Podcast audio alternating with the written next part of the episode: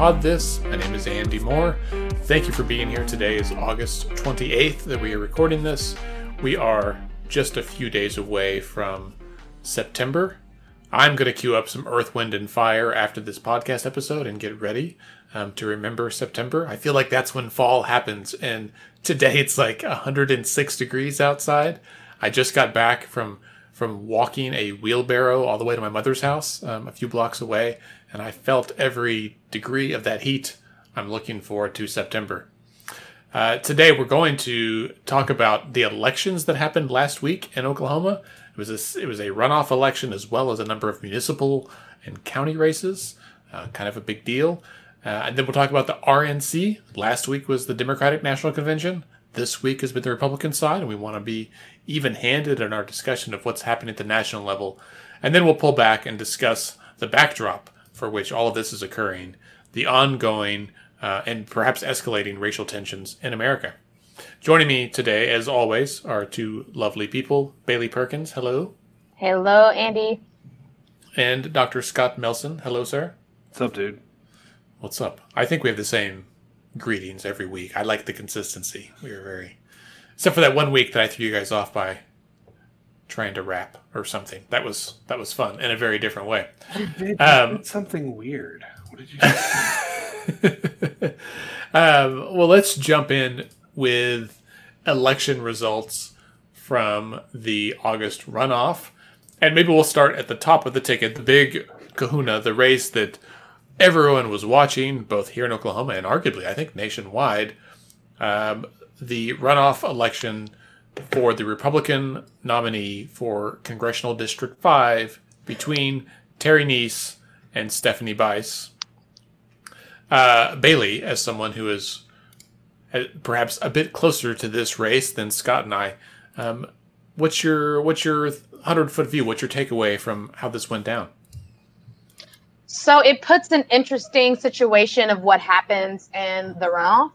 Um, and it also demonstrated that sometimes attack ads and negative reporting in the media can work, right?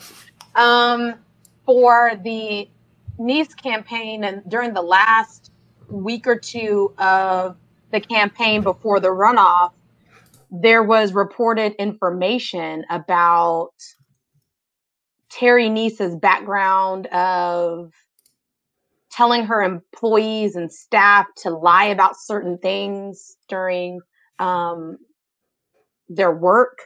Uh, there was reports of Terry Neese um, calling herself or referring to herself as doctor, even though she doesn't have a degree at all, like not even Wait, a bachelor's degree. What now? Yes, and then Scott, she did you not know about a, that? no, I, did, yes. I, I, didn't. I did not know that. But in I'm, fact, I mean, I'm shocked. She has an organization called the Institute for Economic Empowerment of Women. And on that website, in the Meet Our Team section, she has Dr. Terry Neese. So I don't know if somebody has ever granted like an honorary doctorate degree or if that's the case, but um, there's no recollection of her having a college degree to get that title of doctor. Much um, less and, a doctorate. Okay, yeah.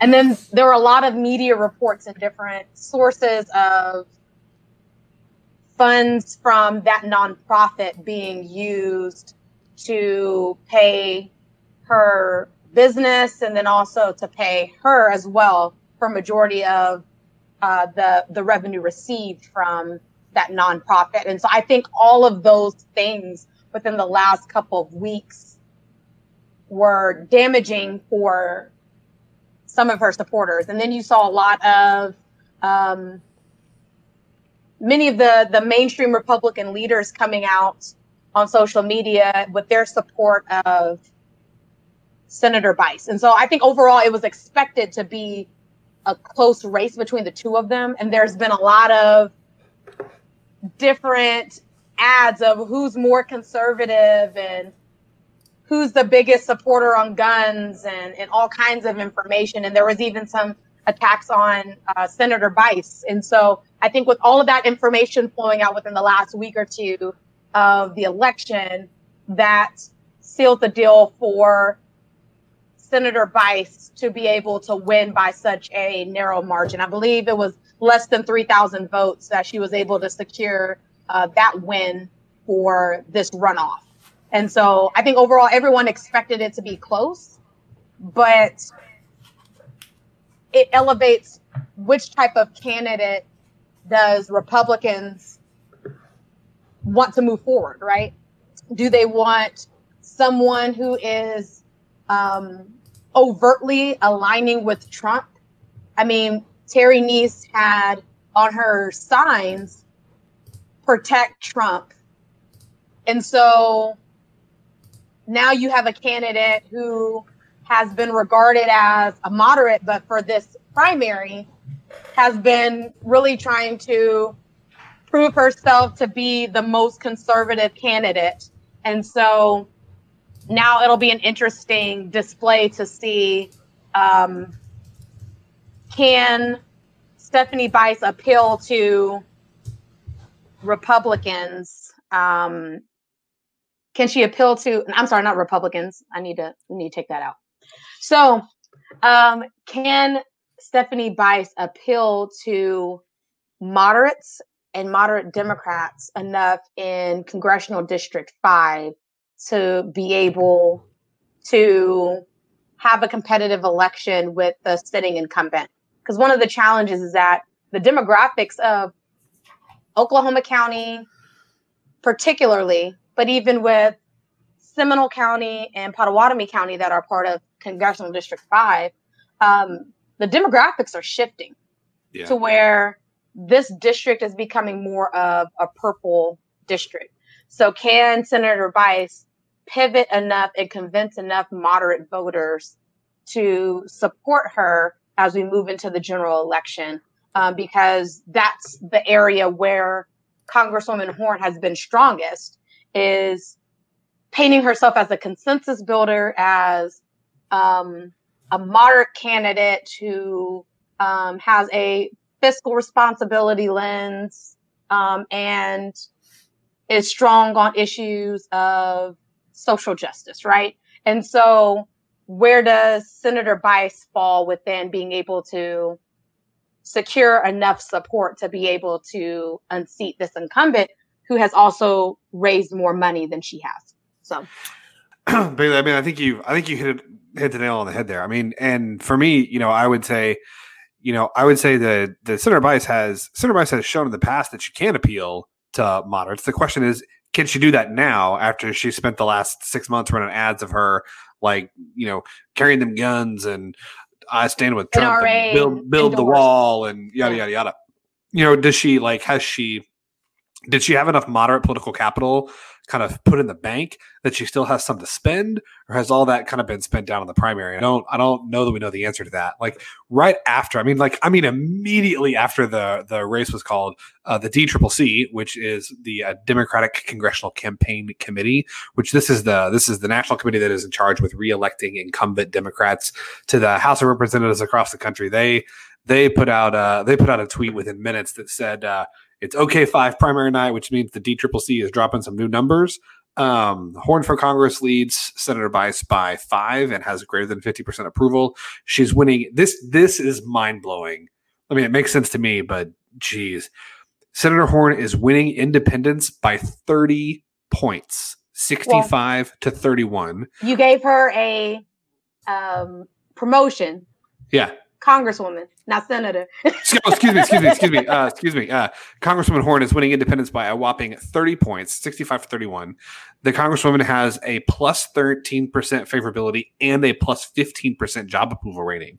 Um, and some of the biggest news that may uh, may surprise folks a lot is that in this poll, and this is a, a GQR research poll um, shows a head to head with Vice President Biden at 47% and President Trump 48%, which is a drop from the election uh, uh in 2000, uh, 2016 of President Trump by, by over 13 points. So, um, that that kind of is that's some that's some context that shows that one in the last four years, um, President Trump is not nearly as pop, not nearly as pop, popular in CD5 as he was even in 2016, and this is the district where he did the worst in the state.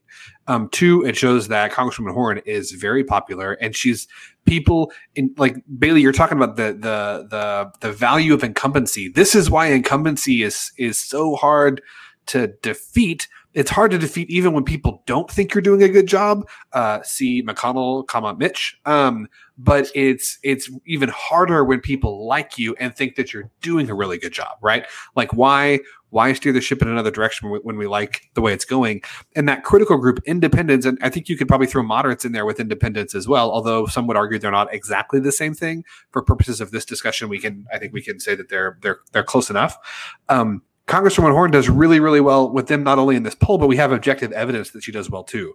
The U.S. Chamber of Commerce, which is hardly a uh, liberal bastion, right?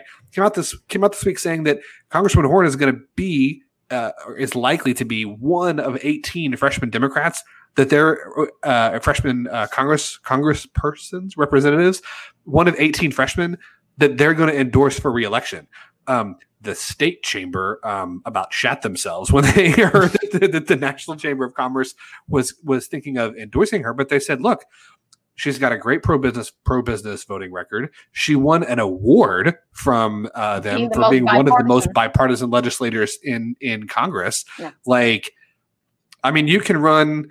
You can run ads, you know, you can run all the ads featuring Nancy Pelosi and AOC that you want, but um, Kendra Horn has a lot of money and she can use that money to throw up an ad coming right back and say, uh, does does this does the U.S. Chamber of Congress do, do they think that I'm AOC? Do they think that I'm Pelosi? Would I get this? Would I win this bipartisan award if that's how I voted and that's how I represented my my district? No, they wouldn't. So, you know, I, and the last thing that I'll say that makes this an interesting race is just this is this is the like um, kind of political science pretend data nerd that I am is it's a really interesting map. Um, it's just it's an interesting map because Senator Bice represents Northwest Oklahoma City and Edmond, kind of the Deer Creek Deer Creek area, um, and that was really what brought the race home for her on Tuesday. Um, that is not an area. I'm looking back at the results from 2018, um, and that's an area where Congresswoman Horn did she she didn't do great up there. She really won the race in in the urban core. And so the the question I think is going to be like I mean it, it's it I think it's usually way too simple to say that oh it's it's a turnout election guys it's it's a turnout election like I think that's usually like an overly simple hot take but I mean just looking at the map like it may come down to how much can Senator Bice like get her supporters to the polls in the northwestern parts of the city and and Edmond, and how much can the Congresswoman get her supporters out in more of the urban core. Well, I think one element that we have to consider is the current climate that exists. And there's a lot of frustration for, I mean, everything that's happening from race relations to high unemployment rates to um, the state of the economy right now. And so there's a lot of people who will vote based on those things in mind. And I think that resonates in favor of Congresswoman Horn, um, who can speak more freely from some of the things that are hot on people's minds that Senator Bice is going to have to really strategically do some gymnastics in um, communicating opinions about what's happening in our current climate without contradicting a fiscal responsibility and all lives matter and speak to you know the heart of what people are seeing on a day-to-day basis. Um, and the other piece too is that congresswoman horn um, has been hosting town halls every week. She's mm-hmm. very visible in the community and in touch with constituents in a very unique way that her predecessor was not, right? And so right. I think that's another element uh, that's going to give her an advantage beyond just um, the strength of her campaign fiscally um, and her advantage of being an incumbent and the resources that come with that. But just the fact of she's been so present and available, because there was even a commercial that Congresswoman Horn ran with the mayor of Jones, Oklahoma. Yeah. And he's a Republican saying that he supports Congresswoman Horn because when there was an issue of a bridge that was potentially going to collapse and things happening with infrastructure in his area, Congresswoman Horn came through with the Army Corps of Engineers and were able to restore, repair that. And so there's a lot of those kinds of stories that Senator Bice is going to have to figure out how to to counter. Yeah, I think I want to address a couple of things that you both brought up. One, Scott brought up a turnout election. I think that's the case, and I I try to hit hard with the numbers whenever I can. I want to remind listeners that even in this election, um, this runoff between Senator Bice and Terry Neese, right, there was only 51, 52,000 votes cast. Now, that's just Republicans. They're allowed to vote.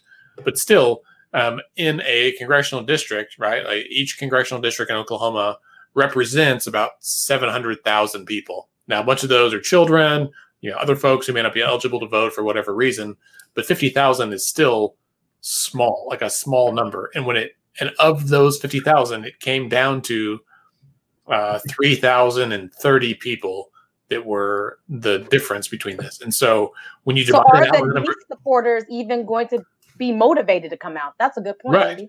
Right. I mean, I mean, some people, you know, you support a candidate and they lose, and it takes the wind out of your sails, right? And and I'm willing to bet that there are some Neese supporters that were so fervent behind her that feel like that a vote for Bice is no different than a vote for Horn, and they may just not vote. You know, like I think that's possible. I don't know that that's likely, and I think another factor in turnout models that we need to think about, particularly in Oklahoma, is straight ticket voting, right? Where there's a lot of folks who, and I, I think this will happen on the presidential side as well, voters who say, I don't like Biden for sure. I can't stomach Trump.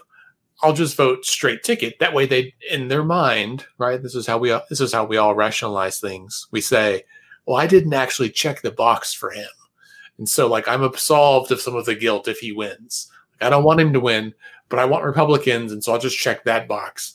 And so I think I'm curious. I mean, the the therapist, the psychologist in me, like wants to know like what is the the process of of voters' minds as they as they color in which box on their ballot. Um, and so I think we'll see. But I again, I mean, from a I just a political perspective, I think we've all would probably agree that of all the candidates in the race, Stephanie Bice is the most similar to Kendra Horn, and therefore would be the the most um, challenging opponent. And this is from before she ever announced. I mean, as soon as as Congresswoman Horn won, you know, the conversation started about who's going to run against her, and and Stephanie Bice was on the lips of everybody I know, right? Um, in, in, fact, and, I'm pretty sh- I'm pretty sure that the RNC uh, asked her to run, and she initially said no, and later had a change of heart. But I, yeah. I think I, I want to say that in like February, of uh, 2019. I mean, like within like just a couple months of the election was the first time the RNC had asked Senator Bice, "Hey, uh, we throw some cash your way. Uh, yeah. You into it?" right. Well, and, and from what I from what I've heard, like they ask several people like her, right? Like, um, you know, moderate by Oklahoma standards. Moderate she was on the list. Senator, women, Senator, right? Senator like, Pugh was on the list. Adam Pugh got asked. Um, a couple others. Yeah. So, I mean, I think it's it's no surprise. Now, you know, we also expected that she would get challenged from the right, and she did, and it was very close. And here we are, right? And so we'll see it now. Now, I one of you, I maybe both of you made the same point. What will happen when it's head to head between her and Congresswoman Horn? And does she have the political capital left, Scott? I think that was your point. Um, and what I wonder if it will happen is what we saw with um, Oklahoma City Mayor Mick Cornett when he ran for the same seat. No, he ran for governor, right? Um, anyway, in his race, yeah, he was running for governor. That in order to win the party's nomination, he had to run to the right, and it was dis. It was kind of disingenuous from how most voters relate uh, related to Mayor Mick, and so it was bullshit. Right, that's right. Had he made it all the way through, there was a lot of of moderate Democrats who liked Mayor Mick in many ways, but then they were like, "Oh, but you said this," and like you had to. I know you had to say these things to get other votes, but you lost my vote in the process, and I. You know, this Twitter is not real life, but I think the sentiment on Twitter in Oklahoma City is Senator Bice has has had to say things to get the nomination that she can't take back, and that will potentially cost her votes across the aisle. Well, and so it's a really interesting dynamic with that because there are people who are far left who don't feel that Congresswoman Horn is moving on progressive issues in the way that they believe. And then there's also this frustration of people having apathy to where, like, I'm tired. I ain't gonna vote on, you know, the November election. And so it's, I think both of those factors of what Senator Bice will be facing with the dynamics of what's happening and with the incumbent Congresswoman Horn will be facing is what's going to make this a close race. So it's it's certainly going to to not be a blowout by any means just because there's an incumbent. So it's really going to depend on um, the dynamics that Scott described and, and who shows up. Right. Well, and I think that's the case, right? Like, I, I think the the weird thing that we're trying to gauge. I know it's not weird. The thing we're trying to gauge is will will people farther to the extremes on both parties still endorse their party's candidate, right? Like, will the far left still vote for Congresswoman Horn, and will the far right still vote for Stephanie Bice? I suspect that the latter is more likely than the former. I think there are some leftists that would just as soon let it burn down, but uh, I guess we'll find out. Maybe that's where turnout matters, right? Like, and where straight straight ticket voting matters. Yeah, it's gonna be it's gonna be an interesting race for sure. You know, it's one of those that usually, you know, usually when you've got, you know, when you got a an incumbent that's, I mean, I should I think anytime you have an incumbent, they have a significant advantage, provided that they haven't like you know, you know, had an affair with the pool boy or pool girl or pool person or like or whatever, you know, like provided that there's not like some sort of major moral or ethical like scandal, and provided that like you know, depending on the national environment. There's there's just a lot of things that come can matter, but incumbency generally is a huge advantage.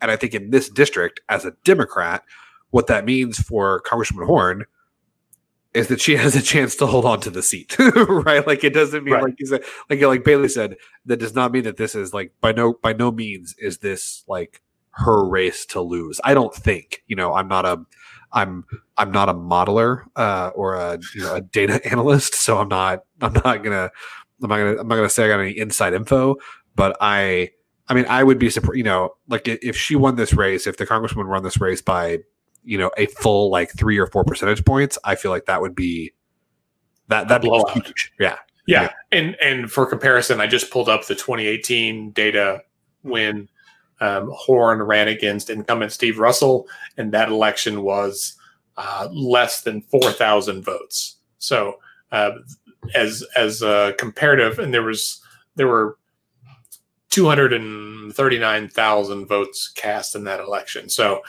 you know, a, four times the turnout from this last week, but it was a narrower margin proportionally. So, again, if you think your vote doesn't matter, remember that like that race was only 5,000 votes. And when you divide it out by however many precincts are in there, it's just a couple of votes per, per precinct uh, that makes the difference.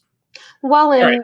with the context of the 2018 race for CD5, you had an incumbent um, that pissed off enough Republicans to draw them to support Horn, but also Horn had a unifying message that brought in and made Republicans comfortable in supporting her. So she had the right campaign, the right organizing experience to then unseat this incumbent.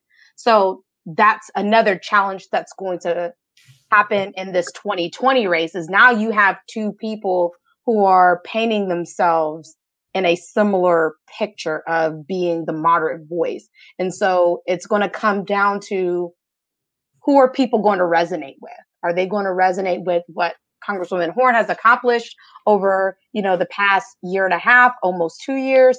Or is it going to be based on um, their experience with Senator Bice um, as a state lawmaker? So we'll see how yeah. it goes. No, Andy, you you just made the point of like how important you know it is that people show up and vote, and that like your vote can make a difference. If you actually do the math, you know how many votes per precinct it was that the congresswoman won with in uh, 18? Did you say that and I missed it? I referenced it. I didn't say the exact number, so uh, I didn't know it. So uh, the congressman won with an average of 14 votes per precinct. Yeah. Uh, Senator Bice won this runoff with an average of 13 votes per precinct. Ooh. Dun dun dun. It matters. It matters. Well, and the other thing that will affect this race is that there's going to be lots of outside money. And I say outside, I mean like national organizations' money that are involved. It's already started happening. I saw some commercials on YouTube today that were against Kendra Horn. They weren't for Stephanie Bice. Of course, they were just trying to drag one side down because there will be independent third party players at work. And that's a good segue for us to talk about the National Republican National Convention. But before we move on to talk about the RNC, there were some other, perhaps even more local races in Oklahoma this week that had historic implications, right? The Oklahoma County Sheriff, for one, um, the nominees from both parties are black men, which has never happened before, which means Oklahoma County is going to have a black male sheriff for the first time. How important is that right now at this point in history? So it's definitely a really important opportunity for a black person to hold that position of power, but it also comes with a lot of pressure and responsibility in this climate. Um, there's a lot of distrust for law enforcement as a whole um, especially by Black folks because of the amount of police shootings that we've seen, especially over the past couple of years. And so there's going to be a lot of responsibility for whoever is elected as Oklahoma County Sheriff to change the culture of how we do things. And I think people want that shift in culture. Um, PD Taylor's campaign focused a lot on, well, I'm going to keep locking up the bad guys. And I don't think that's where Oklahoma County is. Oklahoma County wants someone who's going to help unify the county, to help bring programs and services to help people restore. so there's a lot of challenges that we're experiencing right now that are impacting the mental health of so many Oklahomans. And the last thing we need to do is lock them up, jail them up, right? We need a sheriff who's going to have um, a different tune. Um, and I know from Lieutenant Wayland Cubit, that's been a lot of his campaign of doing things differently and being more community centered, right? Um, and so figuring out so that's going to be the, the key is is oklahoma county deciding um, to listen to the nuances of what each candidate is saying and then make that decision. But regardless of, of who's selected it's going to come with great responsibility um, in this time. Do you guys yeah. know much about um, i'm blanking on his name right now the the police officer from norman Tommy, Tommy Johnson. Johnson. Tommy Johnson. Yeah, I wanted to say like Timmy Jones, and I, was, I knew it wasn't right. Um, like, do you know much about his like his plat? I I I was unaware that there was a that there was a runoff uh, for the Republican nomination for sheriff. Do you guys know much at all about uh, Officer Johnson and his policies? I know that he's 30, um, so he's a lot younger than Sheriff Taylor. This is his first run for office. I know he's a Republican. That's really all I know. When I heard that when he worked with Norman PD, he had a lot of supervisory responsibilities. And so I look forward to learning more about him over the next few months. Um, because to your point, it's going to now take more people outside of the Republican primary to learn who is he and what is he about. Um, so that way people can make an informed decision. Um, I don't know if the vote was for Tommy or if it was against PD Taylor. And so that's something that his team is going to have to assess is making sure that um, people know who he is and what he stands for because um, Wayland Cubit has been establishing, you know, a strong campaign, you know, over the past almost year or so. And so it's going to be uh, an interesting race to see, no doubt. When yeah. we, when we, I think it, it's going to be very interesting. Um, from what I've read about um, about Tommie Johnson, the Oklahoman did little brief profiles about him and PD Taylor before the runoff and I had looked at his website some, and it's pretty straightforward and simple about what you'd expect for a county level official that is not a politician, arguably, right? Like, um, and uh, he comes across, in my opinion, as as like a good dude, right? And and so does and so does Wayland Cubit, and like they both have been accomplished in their fields in different ways. And so, like you both said, I'm interested in really getting to know them. Um, it was really helpful to me you know, two years ago, uh, Let's Fix This helped host a debate between the sheriff's candidates. That was illuminating to see all three of them on stage, um, and in a in an environment they were. I don't think any of them were comfortable with necessarily because there's an independent candidate as well, and so I'm interested to see how this plays out over the next few months. I th- I think that we would all agree that like not like certainly not just at not just in in law enforcement, but like across the board in the private sector, in the public sector. One of the things our society needs is a significant increase in representation and leadership by women and people of color, right? Like I think that's something we would all agree with. Um, to what extent, when we're talking about like policing, I guess I don't necessarily think that like simply changing the leadership and having better representation in leadership is sufficient. I think it really does come down. People talk about training a lot. I actually think it's much less training and much more policy. Um, training is a part of it, but I think it starts with policy. Um, and so that's my question to you guys. Would do you agree with that, or am I missing the mark here? Like I, th- I think it takes more than simply having better, more diverse leadership. I think that that's a vital like first step. But if the policies don't change, I have trouble seeing practically a lot of difference. Is that is that right? Well, and that's why I say this is going to be a momentous but a challenging time for whoever is elected as sheriff because they do have a brown face, right?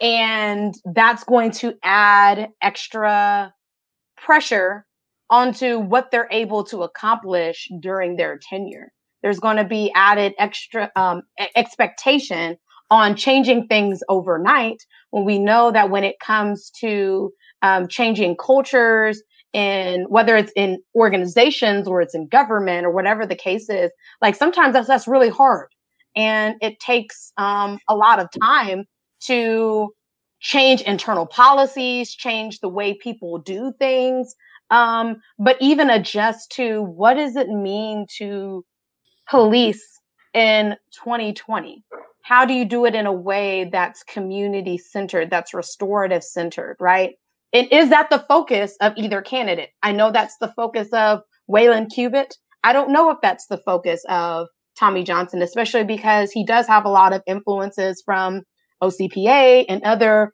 um, conservative organizations that typically have the perspectives of being tough on crime and locking up the bad guys and and those types of lenses. And so um, what will it mean to lead in this time is going to be really tough. But to your point scott it is more than and, and that's not just for this office of sheriff but that's for everything. We can't expect to elect a person of color or a black man particularly and then expect change to happen overnight because then we're setting people up for failure and so it's going to take um, bold approaches, but also it's going to take the public and his staff and other leaders to support the vision to be able to move bold steps forward. Like, for example, um, not in a right or wrong comparison, but just as a key example, the city of Norman and the Norman um, City Council has been taking some bold approaches when it comes to the budget and police budget.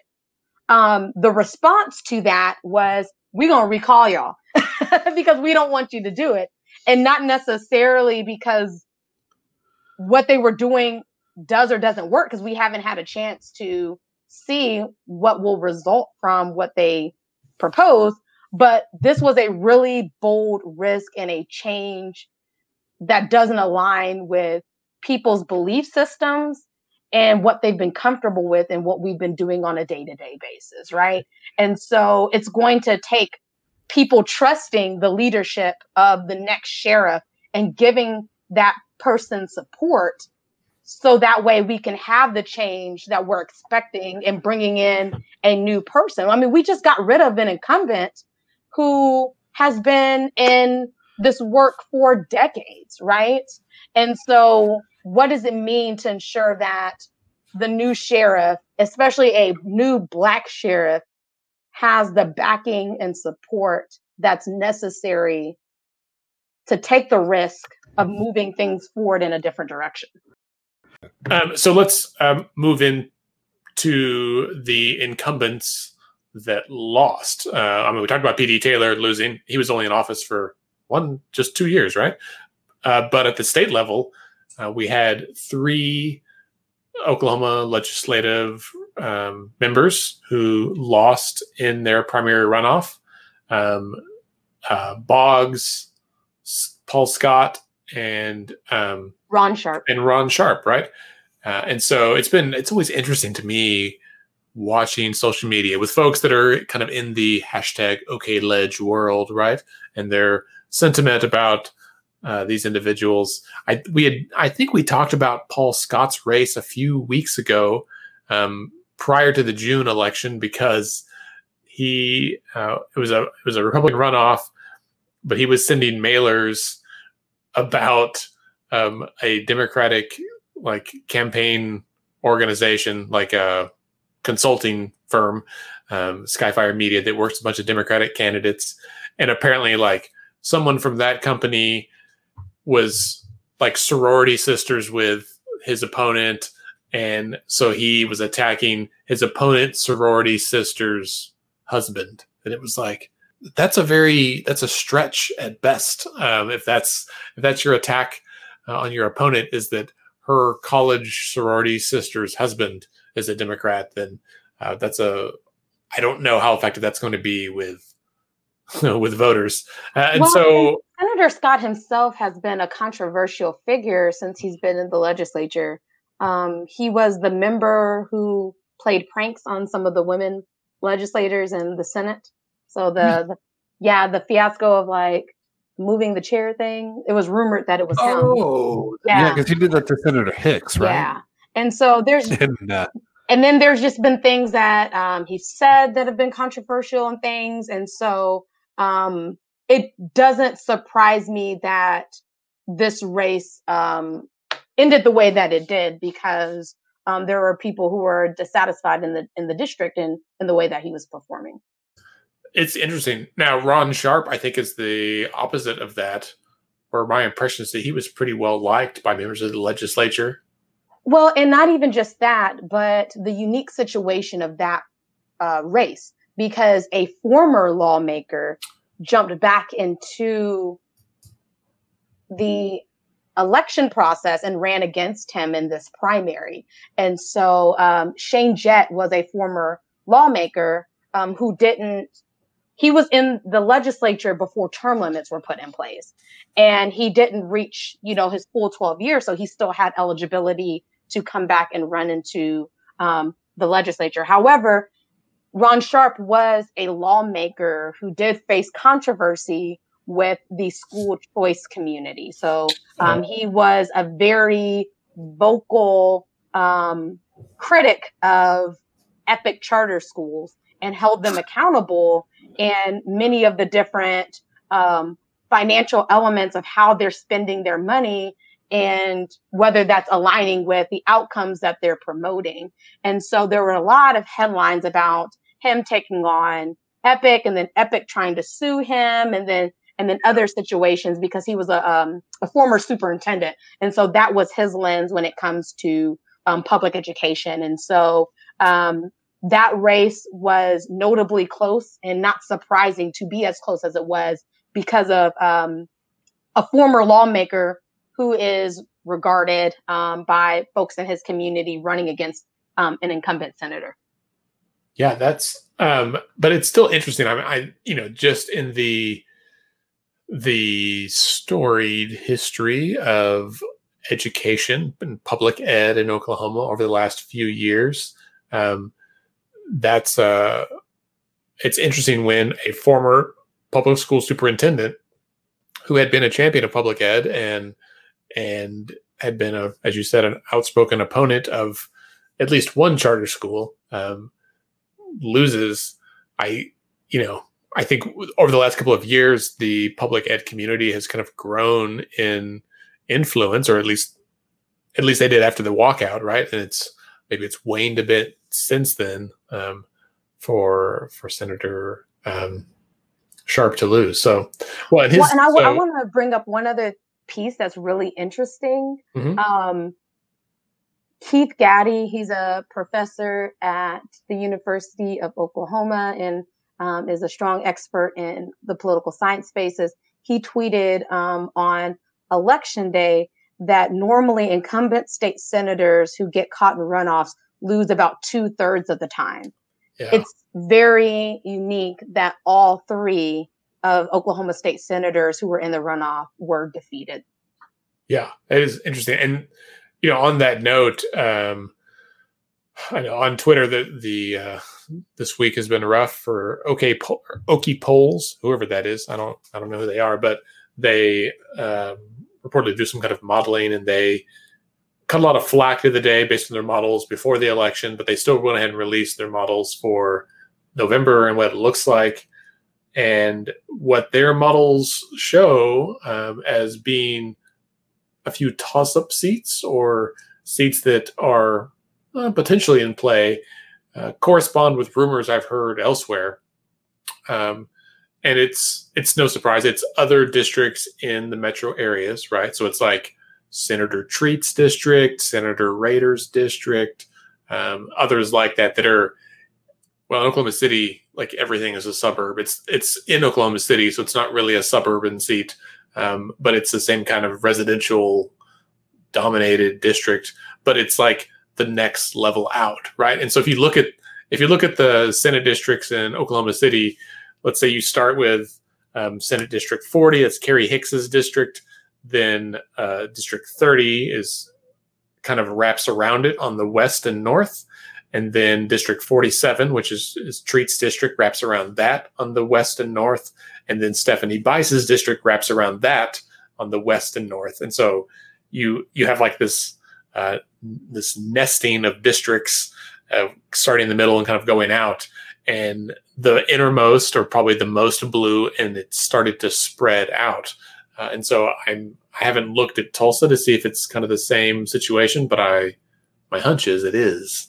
Uh, and so it it could be a interesting an interesting November election. Agreed. You know, one thing that we've talked about some Andy, is you know when people, not politicians, you know, filed their redistricting peti- petition the first time, you know, the uh, response, the response from the some members of the legislative leadership um, you know, I, I don't think it's surprising to anyone that the legislative leadership was like, no, we want to continue to be in charge of redistricting. That's part of our power. Don't take that away. We want to keep it. Like that's not that's not shocking. Um, I was a little bit surprised at the like degree of like like Senator Senator Treat's statement in particular when the petition was first filed was just like, whoa, dude, like that's take a chill pill, man. like calm calm down a little bit. And I think what you're talking about is illustrative of why right? Redistricting happens next year. Um, they can see that some of these districts are becoming a lot more competitive and they don't like that. and they want to draw them in such a way that they'll continue not to be competitive. Um, right. You know, that, that change, there is some writing on the wall in terms of what I think Oklahoma looks like, you know, our urban politics versus our more rural politics, and that's starting to extend to the suburbs. Um, and so there we go. Yeah, no, I, I mean, I think if you're if you're in a district that is changing away from you, then you want to redraw it to keep you in it, right? like you want to let's let's rebalance this so I can keep my seat. And I, will be honest, I've been going back reading through old articles in the Oklahoman um, about previous years of redistricting and lawsuits and all of that, and it's bananas, right? Like the Senate's instructions, their public slide deck that they used in 2011, like just, I mean, it just says like our goals are to, um, you know, draw maps that are fair. They don't change much. They want to respect history and they want to protect incumbents. And it's like, ah, like that's it. Like, and it's, I, I get it, right? Like I get wanting to protect your seats um, but it's not about you. It's not all about you. It is about the tens of thousands of people you represent and ensuring that they have accurate representation. And I think it is perhaps short-sighted, but it's it is people who feel like they can no matter who they are and who their district is, they'll do a good job and I'll represent my district fairly like is a um, I, in some ways a narcissistic view, right? Like to believe that you you might think you can and you might try your best, but that does not mean that you would be the best representation for that district, right? Well, and even if you would be, you have to prove that every two years, right? Like that's why we have elections. It's well, not autom- it's not automatic. we saw with like the teacher walkout and several other demonstrations how when put to the fire there are many lawmakers who were not as tolerant as they paint themselves out to be right? Mm-hmm. um, if you are representing your entire district then that means you take meetings from everybody. Um, you don't exclude anybody because of their religious beliefs or you don't exclude anybody because you know of whatever um, position they have on an issue. Um, the best lawmakers are ones who may be able to say, I disagree with your position, but I, at the very minimum, are willing to open their door and hear perspectives of all of their constituents. And so mm-hmm. when put, you know, when when it's time to be tested on whether or not you can be representative of your entire district, there are some lawmakers that aren't able to do that because they put their belief system in front of their ability to hear other worldviews beyond their own. Right. It is funny, especially based on how many times the phrase cancel culture came up at the RNC to be like, this isn't a new thing, right? Like, it's not just one side that doesn't want to talk to the other. Like, this has been around for a long time. And um, also, it was weird to hear that many people use this buzzword that I I've never used myself and I have a loose understanding of. I just felt like it came up a lot. Yeah, the RNC was interesting, and this is you know this kind of this this dovetails with a little bit from from my perspective what we were talking about earlier in terms of like you know is diversity in like representation and leadership like sufficient or does that have to be paired with actual like policy change? Because one of the things that you saw at the RNC this week I think was a pretty concerted effort to try and like show, hey, our party is more than just white people, particularly old ones. Like, you know, they had um, Governor Nikki Haley in a prime speaking slot. They had Senator Tim Scott in a prime speaking slot. They had a gentleman from Democrat whose name, a gentleman from Democrat, a, gentleman, a gentleman from Georgia uh, whose name escapes me, who's a black Democrat who's supporting President Trump.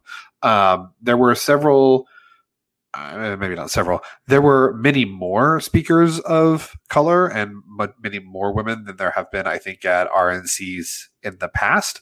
Um, and I think that they were trying to show CEC like we're not a monolith, but then in terms of policy, one there really wasn't much policy substance in my opinion. Which, to be super frank, there wasn't a ton of policy substance at the DNC either. Um, but it was like see see you don't have to be afraid of us because we're not just white people. And i but there also wasn't a unifying message mm. of this is what we believe but totally. it was more so this is what we're going to fight against. Yeah 100% this is what's happening in the country and they're trying to stop you know president trump and his vision to do xyz it wasn't yeah. a way of bringing people together and what we saw from the pictures painted at the DNC of how we unify the country. Totally agree. To the extent that there was a unifying message, it was this country that we're in charge of that is struggling in so many places is in danger of struggling unless you elect us, the people who are in charge of it, to fix it. That's right. which is what which is what President Trump said in 2016. He said, "I at the convention, I alone can fix." It. Yes, this. but but now, but but it's like okay, well, if you can fix it, then why why haven't you? right, like right. Yeah, if, they tried to try to make your, some excuses, but if it, your leadership is required. If your leadership is required to fix it, then why is it a shitstorm, right? Like on your watch. Um, and Scott, I want to mention something to your point of like it not being enough to have like people with diverse lenses, because there was a mother who has a son who is considered a person of color, and she made a statement that of I would want they should or I would want them to you know, profile my son. They should profile my son, right? So even feeding into racist tropes and stereotypes that, you know, black and brown people are more likely to cause trouble and things was was troubling that those things were lifted. And even inviting the the couple who pointed guns out at the protesters as a keynote speaker didn't scream unity, right? It was, it, felt very confusing, especially if you wanted to say, you know, look at all these people of color that we have involved with, you know, supporting Trump and involved with conservative values, but then you bring these other people who kind of counter that that lens, and so um, just a lot of disconnect for me from from the RNC message. Yeah, and I, you know, I think there was a lot of disconnect from both conventions because of the virtual aspect. I think the Democrats did a better job with their production value, um, but I think, and it, it, made it feel more personal, but still, um, it's a difficult, difficult deal. Um, and so, well, and one other piece is that it was just there was just a missed opportunity with with all the things happening in this country to speak to how Republicans are going to address race relations and racial injustice and police brutality in this country. Um, we saw a couple of additional instances of Black men being shot by police officers, um, and another video of a 17 year old who was aiming to be a police officer someday and, and was even uh, reported of getting water from police officers, you know, before the shooting occurred. And this young man shot two protesters because he was carrying this um, automatic rifle um, as a way to uh, stop the protesters from looting businesses and being unruly, right? And so there there was a, a definite missed opportunity for Republicans to, to speak in where they're going to fall in unifying the country and being able to speak to the challenges experienced by law enforcement, but the lived realities that people of color are facing and, and black and the fear that black people are experiencing right now.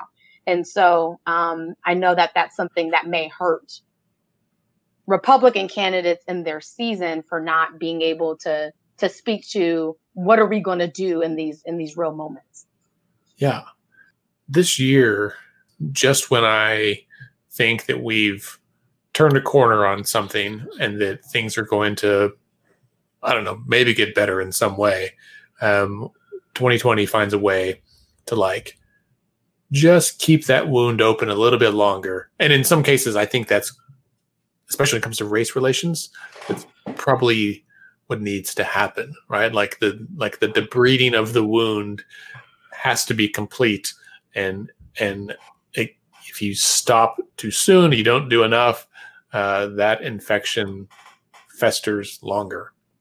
Uh, one thing we have not mentioned yet that is important, I think, to put out there. Um, most people probably know that the uh, as as part of the ongoing. Let me also first say that of all the sports leagues, of all the sports ball players, um, I think that the job that the NBA has tried to do to show their support for Black Lives Matter and use their platform as a way to try and push for more justice um, has been fantastic, and I love to see it, and it's awesome.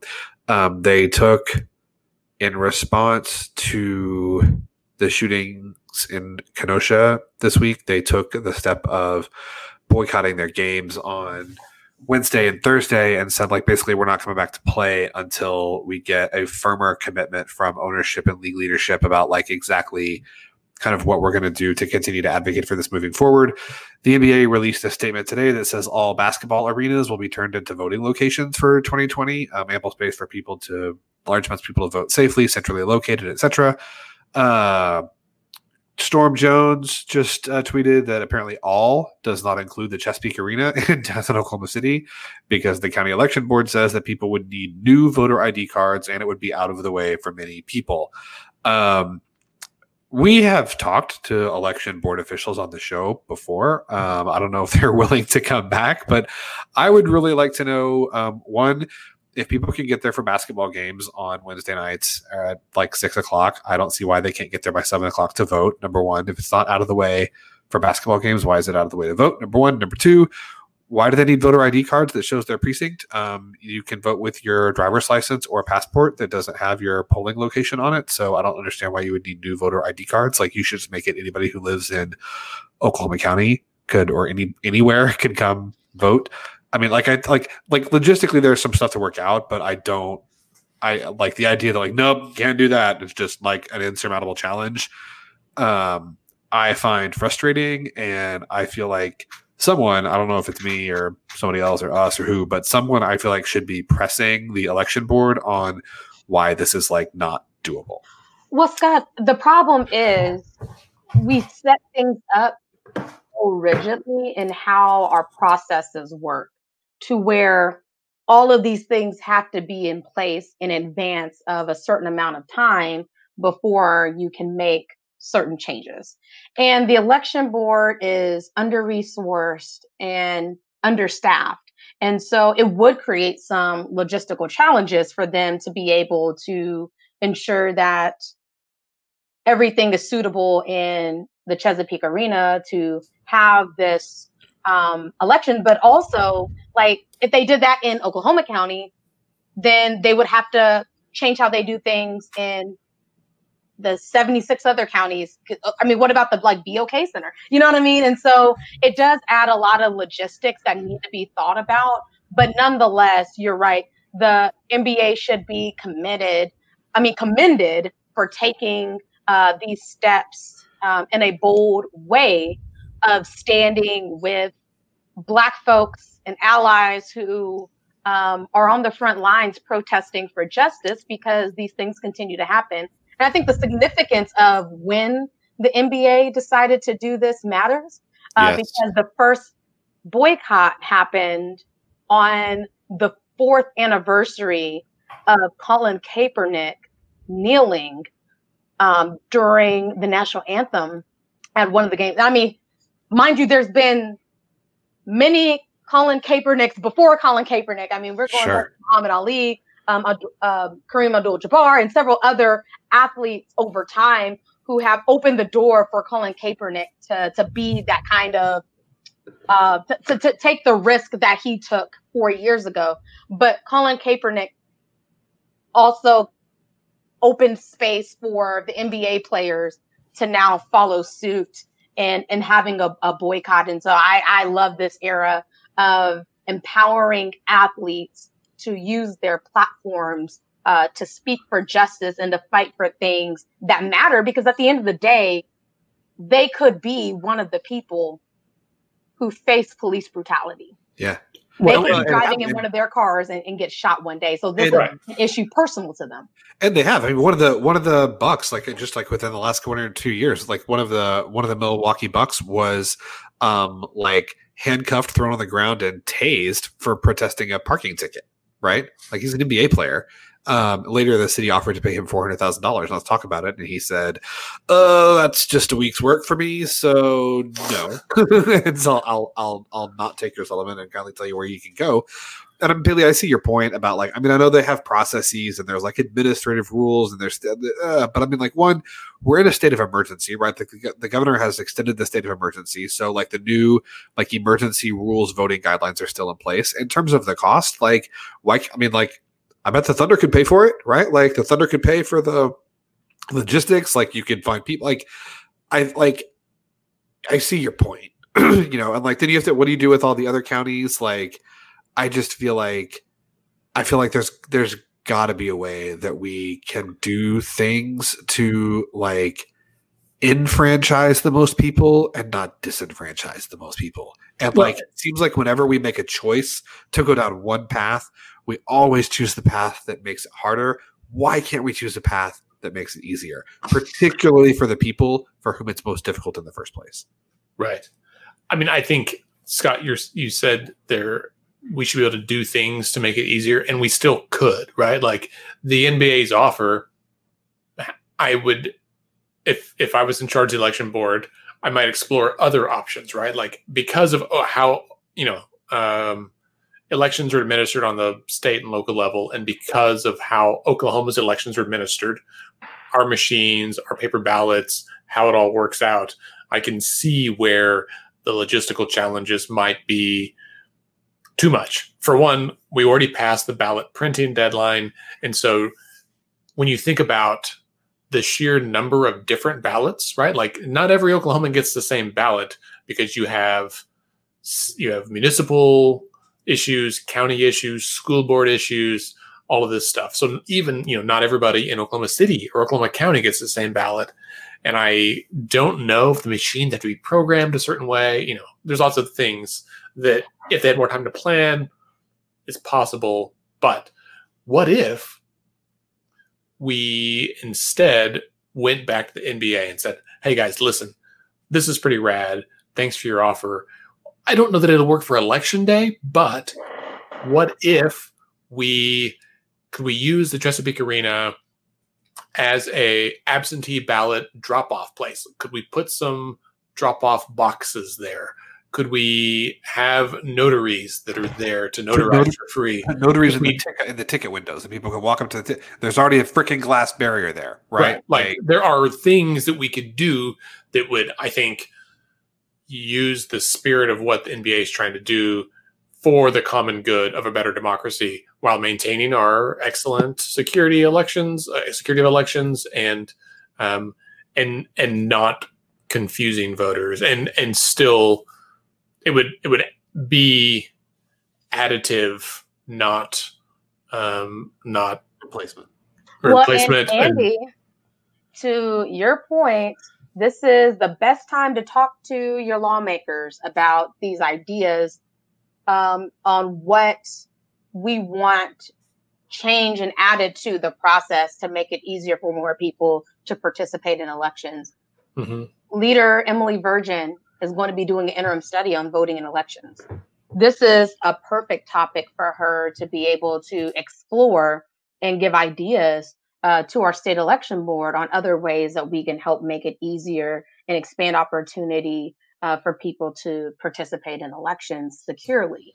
Um, for like our, our state election board loves to hear from the public on ideas and issues. And so this would be a great time to reach out to um, Paul Ziriax, who's the secretary of the state election board, and sharing ideas on ways that the election board can do some innovative things that doesn't violate any administrative rules nor any state statutes to help more people be able to vote. So just a right. plug of, of we have to share ideas and communicate with the state election board and our lawmakers to help push these different changes to come into being. Yeah. You know, I think one of the strengths of our state election board is the um, predictability and reliability of how the system works. Uh, and so even small changes like allowing us to use our copy of your of your ID in lieu of having your ballot notarized, like throws things off. Like it caused a lot of questions for a lot of people, right? And and and just like that shift can ruffle, like send ripples of discomfort and doubt in the public, and that is not what you want to do with elections, right? And so I I do commend Paul Ziriax for like trying to keep it as a an even keel, even if there's things I disagree with him about or we get frustrated that I think he could have done it differently and still been equally secure and, and more accessible. But um, that's why he's the election board secretary and I am not.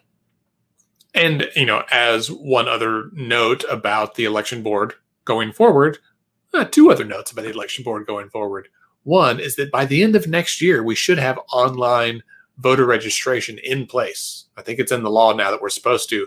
That is a huge deal. Like, that is a huge shift in how our elections go. You can already request your absentee ballots, which you can do right now and you should do.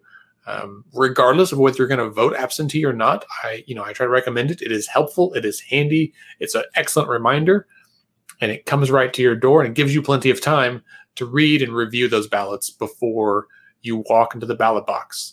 And who knows what'll happen with COVID between now and November 3rd? You may get that ballot and decide that you really do want to vote absentee, in which case you would have it already. So you can go to uh, ok.gov slash elections and sign in to the online voter tool. I'm sure all of our listeners are very familiar with that.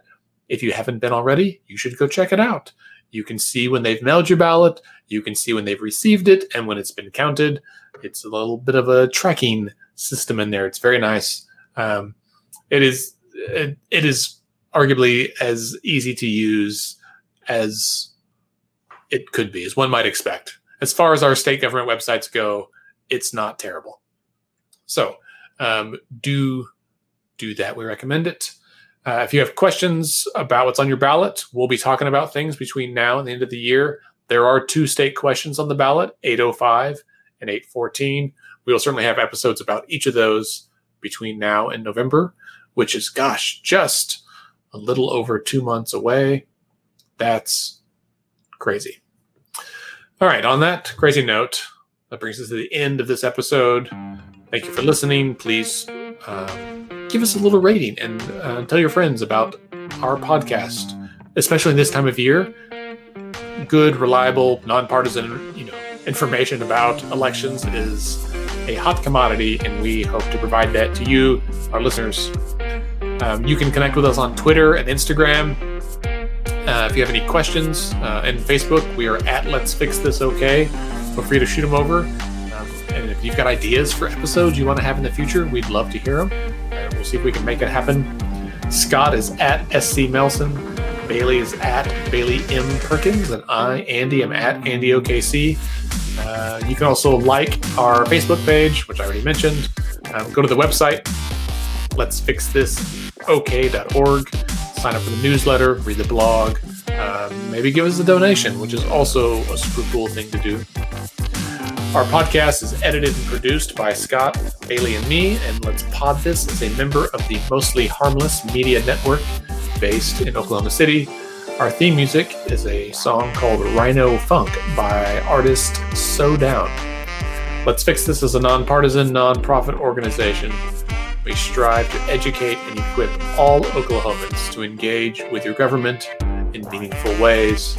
We encourage you to get out and be involved in any way that you can. And remember, decisions are made by those who show up. Have a great week, everybody.